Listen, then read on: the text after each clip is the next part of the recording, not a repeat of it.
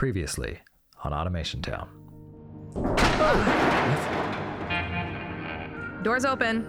That was awesome. This looks like. Um, what is this? Some sort of control room. Check out these pipes. Wow. Some kind of utility? Water, maybe? Those guys are bad news. They nearly got you killed in the Grumless Center collapse, and I don't want to know what they have planned next. It was you who stationed me at That's the ground. right. Let's not forget how you ended up there. Thank you, Alex. Paul, hey, any updates from the love boat? I don't know. Uh oh. I'm not sure it's really going anywhere. Is it? Potato Zone! Yay! Oh, my little friends, how I've missed you. Oh my gosh. That's a lot of lot of pills, Chad. You're making me so happy. Our very own Chad Charles Davis. He's officially running for mayor of Automation Town. That's right. The runoff elections are coming up after Mayor Goodway resigned, but my main opponent looks to be interim Mayor Jake McCringleberry, that mayor of Manuelsburg. Chad, can you hear me? Not worth it. Something's wrong. Why didn't you call an ambulance?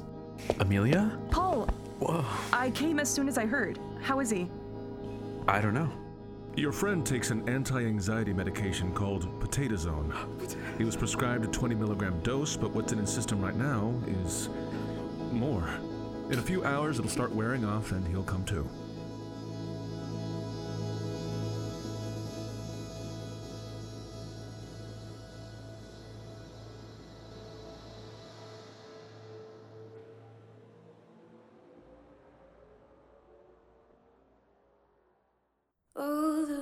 Last time I saw Paul, that was horrible and almost let him in. I had a great time tonight, Really?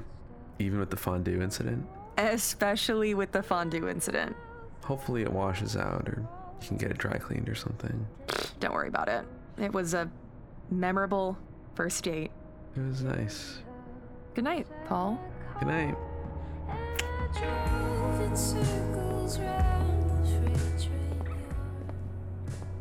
Whoa.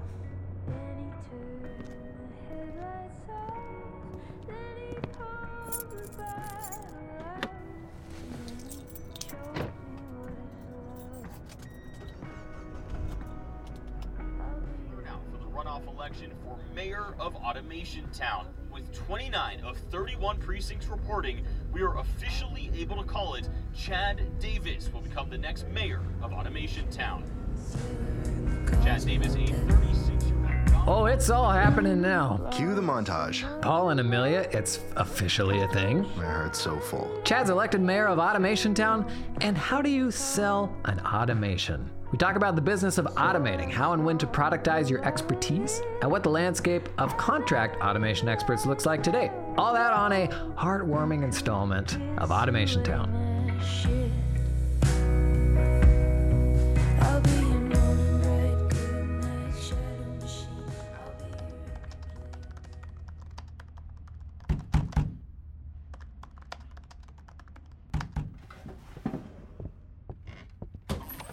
Good morning, Your Excellency. Don't call me that. Good morning. Paul? Good morning. Well, congratulations all around, boys. Seems like everything's coming up, Chad and Paul. It's pretty wild. Are you still gonna have time to record the pod with us, lowly serfs, or will your new political career take precedent? You know I love the show. There's no reason to stop. Does the mayor get like a house? Does that come with being a mayor? Like the White House, but like for a mayor? I don't think Automation Town is quite on that level. No, I don't think so. But I may need to commission a mayoral pad. An RV pad. An RV pad. Well, that's gonna look pretty BA, your RV alongside the big marble Capitol building. Yeah, I'm not sure that'll work. Paul was just talking to me about this app Amelia needs. The gym one we discussed a while back. Right, for booking classes. Yeah. Do you hear Paul's taking a stab at building it? Oh. Yeah, I am. It's kind of got me into automation like as a business. You gonna charge your girlfriend for this one, are you? Well, no, but I do need to find a job at some point. And maybe there's other people around town like Amelia who need an app or a website or something. Who's to say I couldn't sell this stuff to them? I like it. I think we got some questions along those lines in the database, so I thought we'd do an automation pod episode around the business of automation, contract consulting, and all that. Yeah, not only that, but like existing service businesses extending into this consulting, I think is interesting. You guys ready to do the thing? Let's do the thing. Pat, Let's do the thing.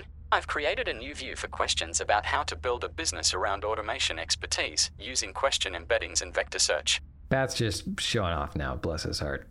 I know you are. But what am I? uh, sorry, I've got to dial that one back. Yeah. All right. We ready? We're ready. In three, two.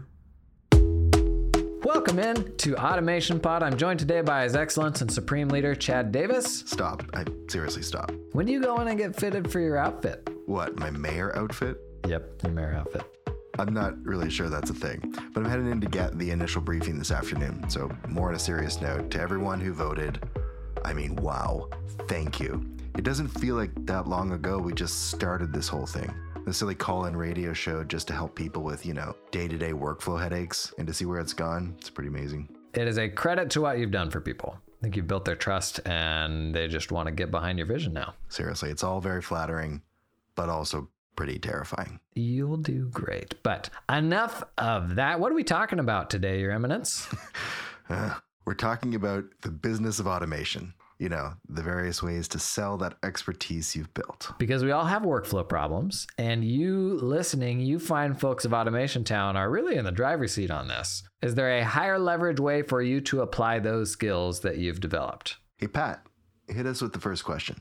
A question from Tracy. She asks, I'm a social media manager, but along the way have picked up some automation skills, and oftentimes clients could really use automation help elsewhere. How do I charge for that? Should I charge for that? After all, I'm a marketer, not a workflow consultant. Thanks, guys. So, social media manager, has picked up automation skills. I mean, that's pretty in demand for some people that have no idea what to do with it. I think that's very relatable. Like, this is kind of a new thing, not a totally new thing, but like the idea of no code and all this stuff being accessible for more people.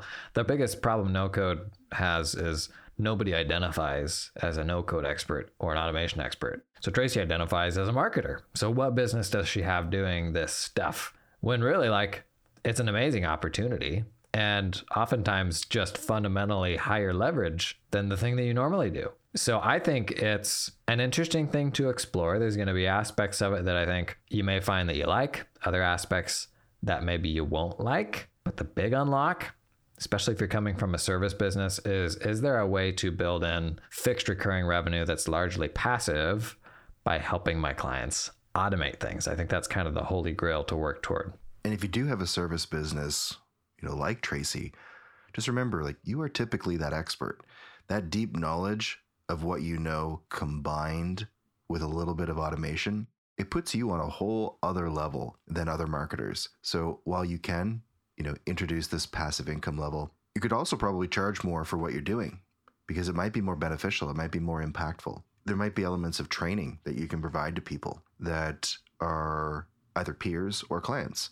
And sharing that knowledge is another way to make money off of it as well. So it's pretty exciting.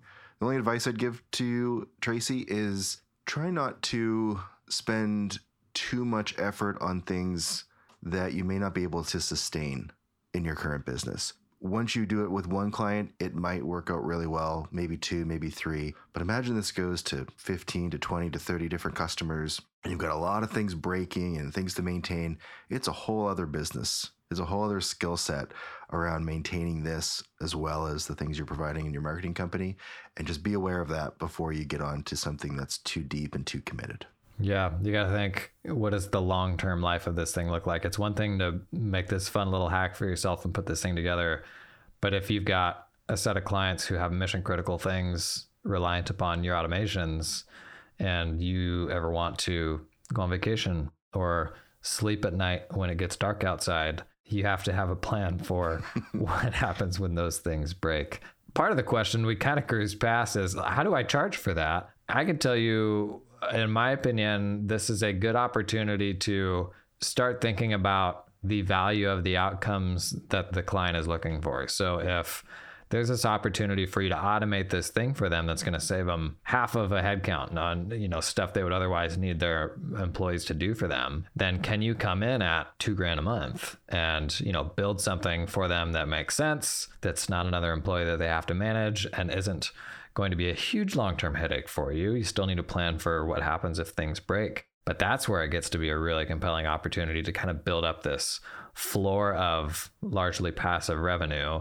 Maybe you eat a little bit up front on the development of that project. That's an interesting business to start building and start stacking those projects on top of each other.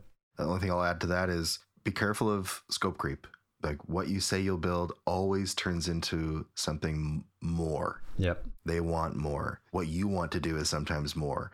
So be very careful about that. And I think, Tracy, if you consider what this does for your own personal growth, it's going to completely expose you to a new way to sell things. Your sales chops are going to get really, really experienced when you think about things like upfront charges for development, not having upfront charges for development, maintenance, monthly fees, value pricing and packaging versus cost plus pricing. You're going to have a whole new skill set. So don't feel like you have to get it right the first time. You can play around with it, but when you do find something that works, you might want to double down on it. So I really like that comment you made, Jason, about the the value stuff because a lot of people underprice when they first start offering up these types of skills. Uh, Yeah, especially in those sneaky scope creep contexts. But like every single one of these engagements I've ever done, you're opening the eyes of the person on the other side. And they're like, if that project goes successfully, they're like, oh, what about this thing? Oh, what about that thing? Oh, I got to talk to Chad about this other little thing that we do that seems kind of dumb. And like it just kicks off a whole thing, which is fantastic in many ways if you're ready for it and if you can handle it and like don't overcommit yourself and say like yeah no next quarter let's try to plan that that's kind of like what makes this all such an exciting opportunity to me okay pat what else you got From Michael, I currently work for someone, but want to start building a side hustle to explore entrepreneurship. Where do I start? Building products? Building services? products or services davis There's no right answer, but there's a trend, right? And the trend is that products scale better than services, but there's a whole bunch of people that need help. And sometimes, you know, the lift of learning a product and implementing it is really hard. So services is incredibly uh, attractive to them. So I think the easy lift is services, but you got to be very careful about the time commitment and not overextending yourself because you do currently have a full time job and you don't want to push that into some element of risk. So, if it is a side hustle, your lower risk option is either building a product over time slowly and making sure that you can get an audience for it, or it's some version of slowly introducing services so that you don't, you know, put your regular job at risk. How do you feel about that? I think oftentimes you start a side hustle with the ambition of what do i want my life to look like 10 years down the line? And that may be ooh having a couple cool software products or having an exit from a successful software product. But the reality is when you're building a side hustle or when you're first going out on your own is the thing that keeps you up at night is how am i going to pay the bills? And like building a, a service company is a much much lower risk way to pay the bills. Depends on a hundred things like what's your experience? Like maybe michael's a pro bubble developer and that's you know the highest leverage way for him to use his time. But even a pro bubble developer like he can take contract work from an agency like in a heartbeat that'll pay you really well. So products are high stakes. Even if your ambition is to build products someday at least coming out of the gate balance that. So do some work for other people while you're doing work for yourself longer term maybe you can like ideally transition more to that work that you're doing for yourself. So you're building your own assets rather than building assets for other people. But that's almost secondary to me because when you're going out freelancing like in the beginning it's about paying the bills. And to me the easiest way to start with that is just helping people. There's this uh, idea of getting bigger to then becoming smaller. And you can almost be more of an expert being bigger and then then becoming smaller and i think with services you could probably get bigger a little bit quicker than you could with products just depends really. But imagine you're you know you're michael you're working for somebody your goal here is to like explore entrepreneurship. Entrepreneurship is relationships and it's figuring out what works what does product market fit look like for either side of this. And if you can get in front of a lot of people and work for them you're probably there's always the stories you hear but you're probably going to replace that income with services and then kind of figure out what kind of stuff you want to build through those relationships.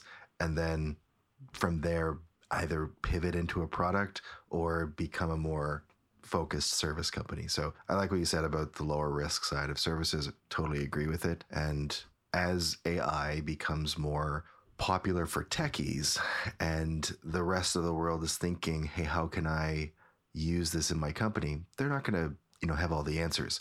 But they probably will hire you as a service consultant to think about it and then and then start building through it. So it's an interesting time we're in right now and there's lots of opportunity it kind of comes back to what you said with Tracy's question. So many of these things come down to your relationships, down to building an audience, and oftentimes getting to a much more compelling product idea is a product of having relationships where you can learn what the meaningful problems are that you need to solve and solving the problem for that person who could then also amplify the product that you're going to build uh, because maybe they've got an audience that's 10x your audience. I don't think it has to be 100% one or the other.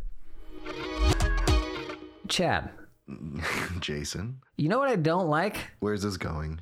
Manual reconciliations in the accounting file. Oh, there's nothing worse. It's why I'm so glad this episode sponsor exists. Synder! Synder, it's an e commerce accounting software that integrates with over 25 different e commerce platforms, pulls all that data together in an organized way, and plays nicely with your accounting file. Shopify, Amazon, eBay, WooCommerce, Stripe, PayPal. A whole bunch of them. And a big thing Synder actually handles really well you can choose whether you want it to sync every single transaction individually or a daily summary. Yeah, that's right. Sometimes you want all the data, sometimes you just want the summary. That's right. And if that is a pain in the neck for you, check out Synder, S Y N D E R, at synder.com.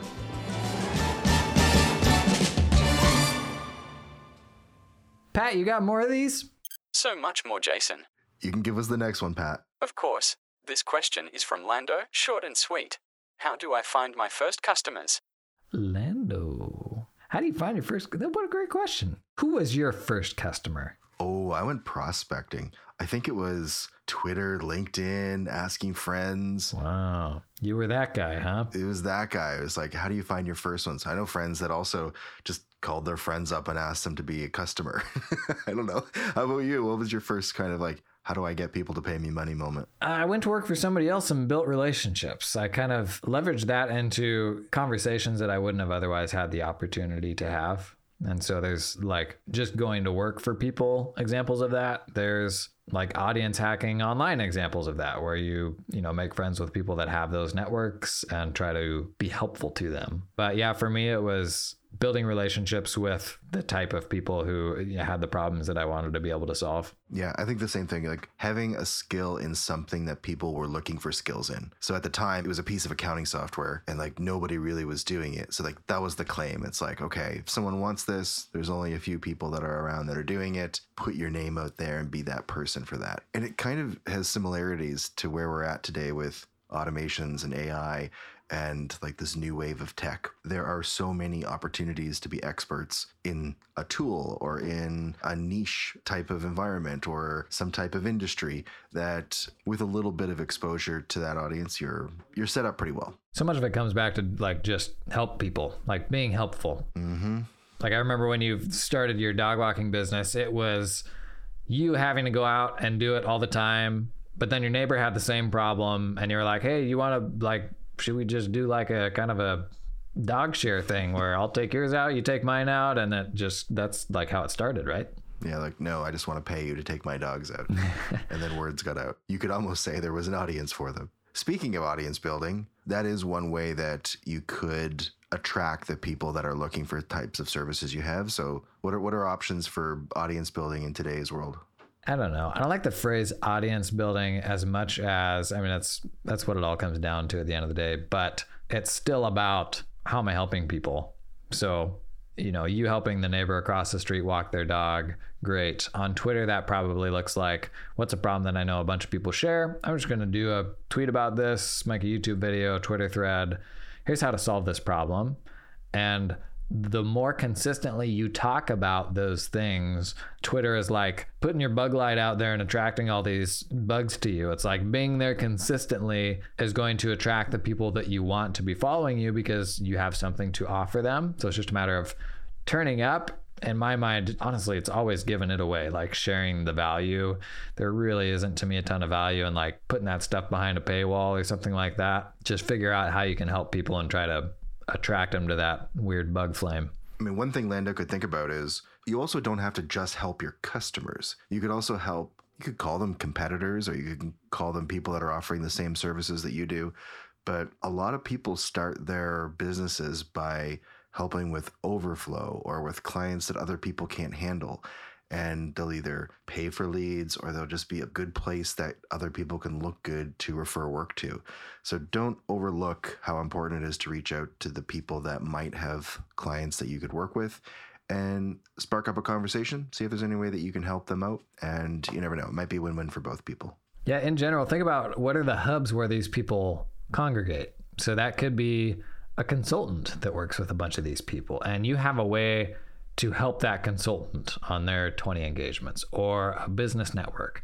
Online, that probably looks like there's this person who's also building an audience around this topic, and I have this thing that I can do to help them. And I think most people go to, like, ooh, who's the one that's got a million followers in that space? Like, no, the better place to go is probably who's the person at a similar size to you who's being consistent and turning up every day, and how can I grow with them? So consider where those people are hanging out and how you can be helpful to the people kind of at the center of those hubs. Let's do one more, Pat.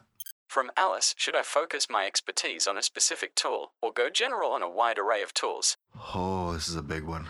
I mean, we've we've all made we've all chosen which option, but I to be honest, I don't know a single person that picked a tool and stuck with it and like that's what they build their business on. Do you happen to know anybody like that? Yeah, everybody that's a bubble nerd. That's how the bubble people are.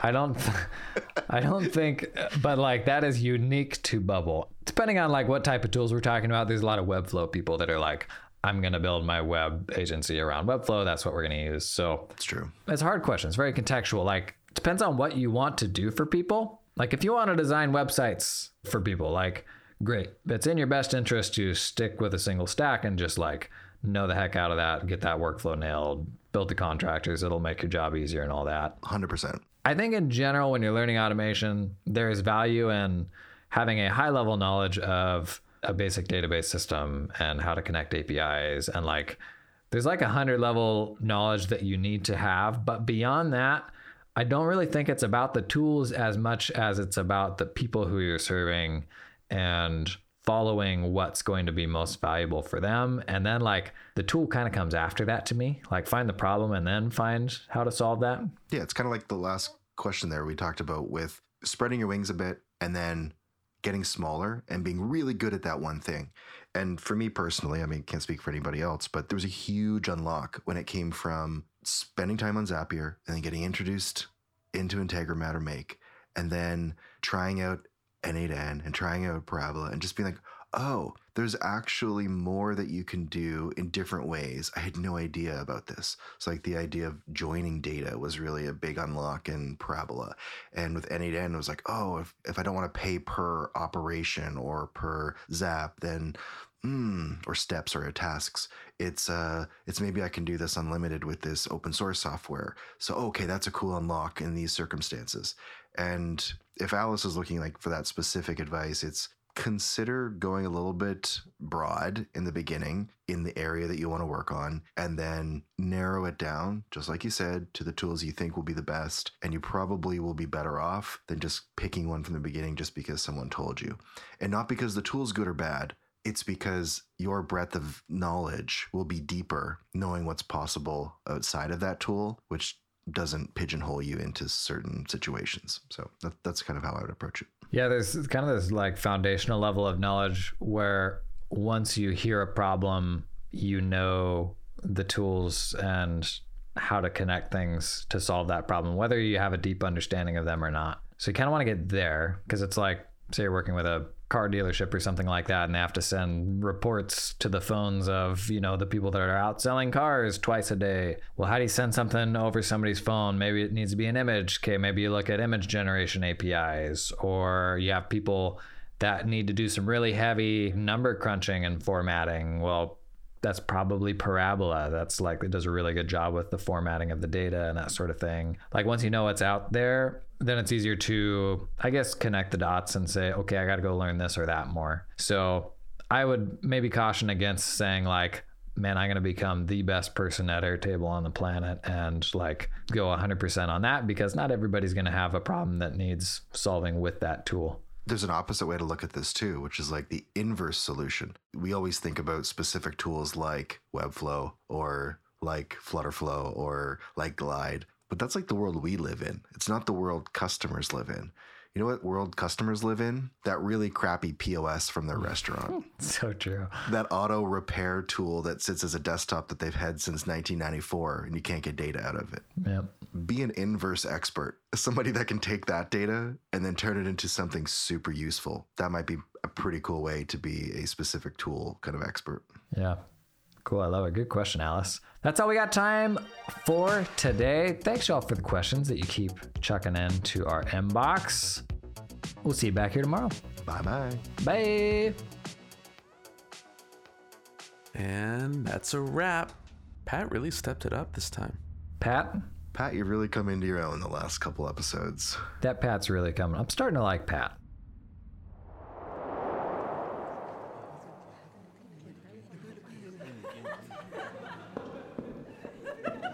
Okay, everyone, Mayor Davis will be joining us any minute. Let's look like we know what we're doing.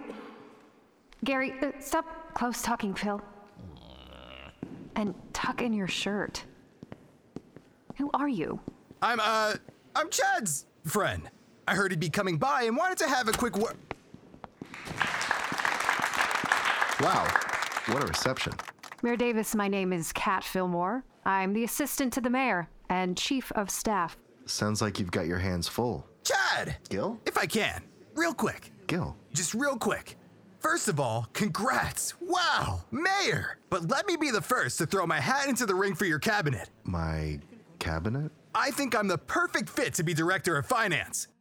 But I'm the director of finance. You know my skill set. I guess I hadn't thought about a, a cabinet. Okay, here's the 60 second pitch. With LiveFlow, I think you and I can really streamline the finances of Automation Town. LiveFlow. Hey, does Automation Town use QuickBooks? It does, actually. Okay, Gil. How's LiveFlow going to help Automation Town? You're the mayor now. That means stakeholders. So many stakeholders. People want to see different budgets, all these little cross sections of your financial information. And I'm not going to give those people access to my QuickBooks file. Exactly. So we'll use LiveFlow to sync data from the QuickBooks file out to Google Sheets. Then you can share those Google Sheets with various stakeholders. You can sync out standard QuickBooks reports, even grab the cells from those reports, move them around, and the data will keep syncing. So I can build custom spreadsheets for various stakeholders. That's right. And they have a ton of templates that make getting started super easy. So if you have a ton of stakeholders to keep happy, Yep, LiveFlow is a great way to selectively share that data out that's the key. without giving them access to their QuickBooks or having to add them as an additional paid user. That's right. Super easy. All thanks to LiveFlow. So, do I have the job? I'm still here. Gil, let me let me get settled. I literally just walked in. Of course, of course. Appreciate you, Chad. You're the best. Sorry about that. He's he does that sometimes. Would you like to see your new office? Yeah, that'd be kind of cool. The Capitol building is three stories, all accessible from the elevator you'll see down that hallway. Okay. Your office is on the second level. We'll head up this flight of stairs. I'll give you an initial briefing of things to be aware of, and we can save further introductions until tomorrow.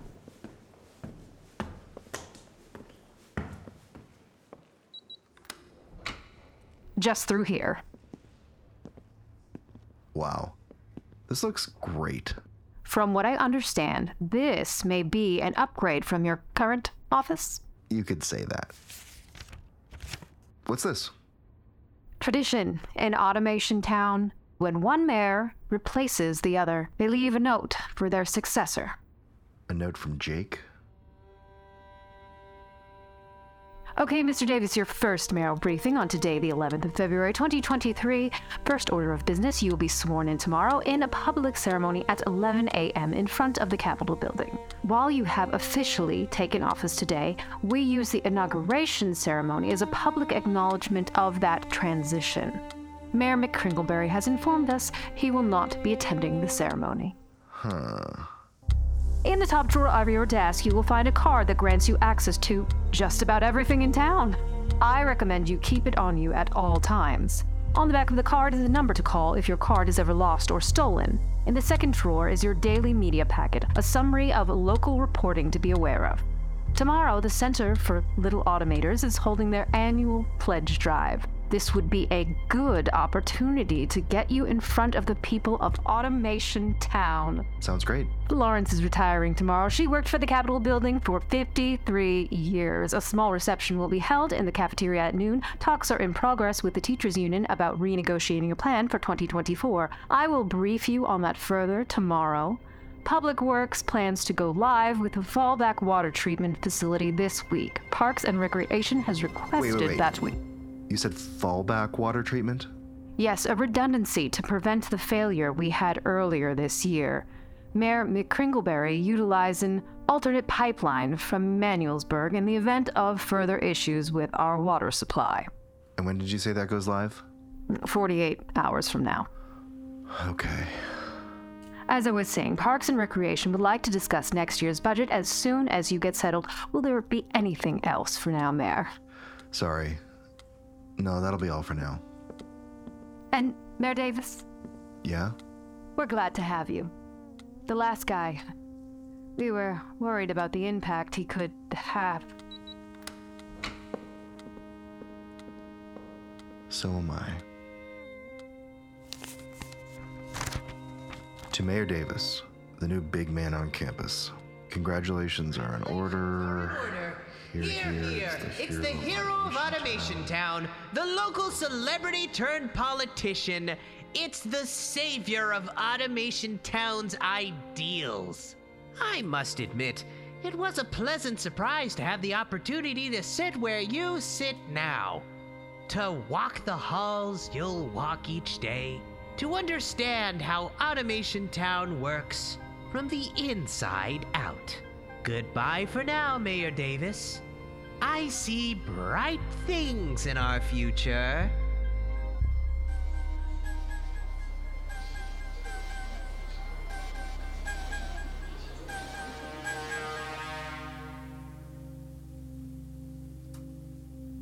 Automation Town is written and produced by Chad Davis and Jason Staats. Edited by Paul O'Mara.